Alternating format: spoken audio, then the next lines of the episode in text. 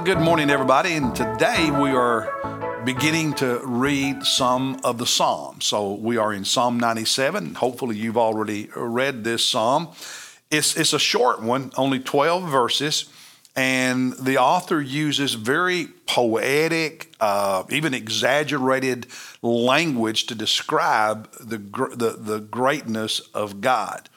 And as I was reading this psalm, the thing I kept thinking about, and I guess there were different verses that triggered this thought, was, was how um, so many people in our modern culture um, they, they want to create their own God. And, and you, you say, well, Pastor, where'd you get that out of this psalm? Well, I started thinking about it, and, and, and it really hit me when I looked at verse 7. In verse 7, he said, Let all those be ashamed who serve graven images, who boast themselves of idols. I mean, ancient peoples were known for carving idols out of wood or stone or creating idols from, you know, precious metals, gold and other things. And and and they they were proud of them. They displayed them. They they prayed to them. They they boasted of those of those idols. And and and yeah, there's a, there are a few people that do that today, but but most most don't anymore. Yet most people do create God in their own image.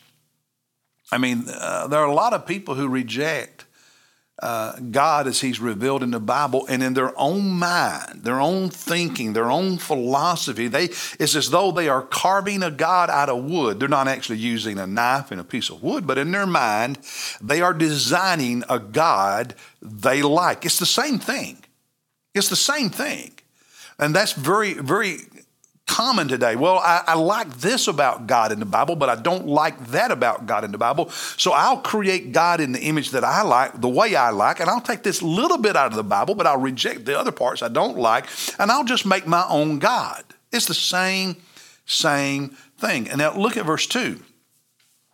After this poetic description of God, clouds and thick darkness surround him, then it says this righteousness and justice righteousness and justice are the foundation of his throne. Well, so many people today who create their own idol, their own God, he's just love, just acceptance.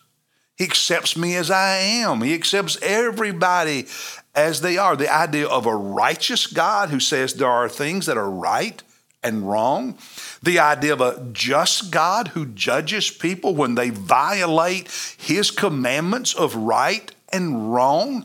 The idea that a, that a just God demands payment for a lawbreaker, just like we we expect someone to go to prison if they break one of our laws. But you know, forbid God to judge anybody.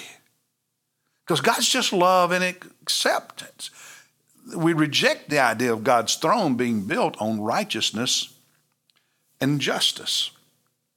And then verse 10. Verse 10, where he says, Hate evil, you who love the Lord. And it seems that the only evil, quote, unquote, so called evil that some people in our culture hate are the narrow minded people who actually believe the Word of God. Yes, murder is evil unless it's abortion. And yes, sex abuse is evil, well, unless it's pornography, because that's okay. But the greatest evil in the minds of many people today is for someone to actually believe what God actually says in His Word. Or at least the parts I don't like, the parts that, that say what I'm doing is wrong or, or, or, or, or sinful. I want you to think about something. When someone creates their own God, okay, they're not carving him out in a piece of wood or stone, but in their mind, they're carving out, they're creating their own God. When, when they do that, they are creating a God they like, not the God who really is, but a God they like.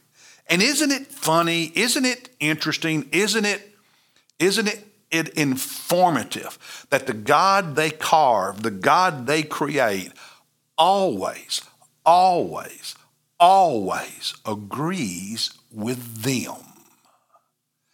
always agrees with how they want to live, always agrees with what they want to do.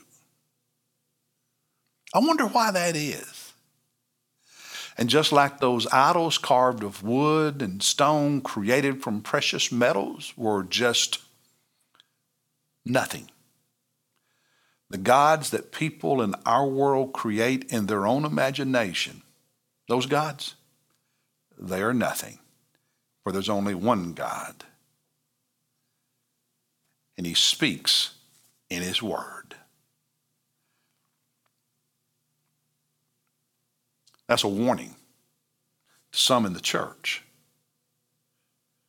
who want to change who God really is. Well, that's today's thoughts. I'll see you tomorrow as we look at Psalm 98. God bless you, everybody.